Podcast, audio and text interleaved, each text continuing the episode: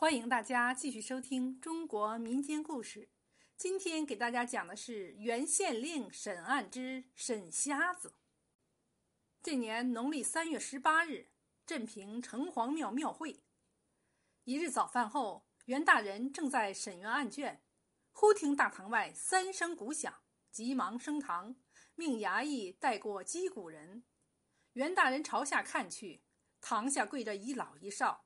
老者双目失明，六十岁上下；那少年十六七岁，跪在堂下，眼泪汪汪地说道：“大人，小人今早拉了两捆山柴进城赶会，临行前，我娘把织的两匹布命我带到会上去卖，同卖柴的钱合在一起，多称些棉花，够今春纺织度日。行至半路，遇到这个老头儿。”想搭我的车进城赶会，我看他是个盲人，怪可怜的，就扶他坐上车来。不料到城里下车时，他把我的包袱抱在怀里，硬说包袱是他的，望大人明断。瞎子也说道：“启禀青天大老爷，小老儿今日进城卖布，顺便乘他的车。”谁想临下车时，他竟讹我的布，望大人高悬明镜，替小民做主。袁大人命衙役从瞎子怀里取过包袱，问道：“包袱里的布可有记号？”少年回答说：“临出门时，娘只交代让我卖布，我也说不上有啥记号。”瞎子急忙接口说：“大人，这布是我的，我有记号。布面一尺二寸宽，两丈四尺长，两匹布宽窄长短一样。”袁大人命人取来尺子，当堂量过，竟同瞎子说的分毫不差。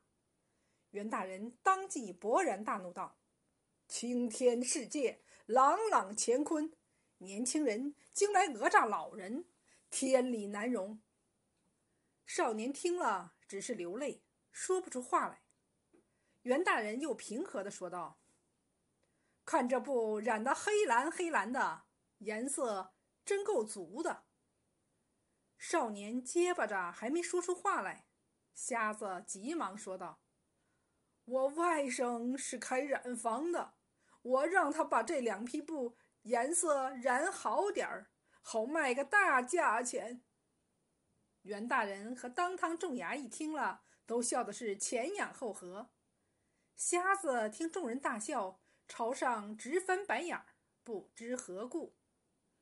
这时，只听堂上惊堂木一响：“大胆刁民，坐了人家的车，不思感谢，反而恩将仇报。明明是生白布两匹。”哪来的颜色？还不从实招来！瞎子这时方知中计，无奈事已败露，又怕皮肉受苦，只好乖乖的招了供。原来瞎子一坐上少年的车，摸摸身旁有个包袱，把包袱抱在怀里，说道：“我把包袱抱着，免得滚下车去。”少年只当瞎子是好意，就放心赶他的车。瞎子摸摸包袱里是两匹布，就见财起意，一路上用手卡了布的长短，又一页一页数了布的层数，心里暗暗记下。袁大人狠狠地斥责了瞎子，念其是盲人，免了四十大板，又亲自把布交给了少年，一时三刻了结了这桩公案。袁大人任镇平县令六年之间。全县境内，村村无讼，路不拾遗，夜不闭户，家家安居乐业，被后人广为称颂。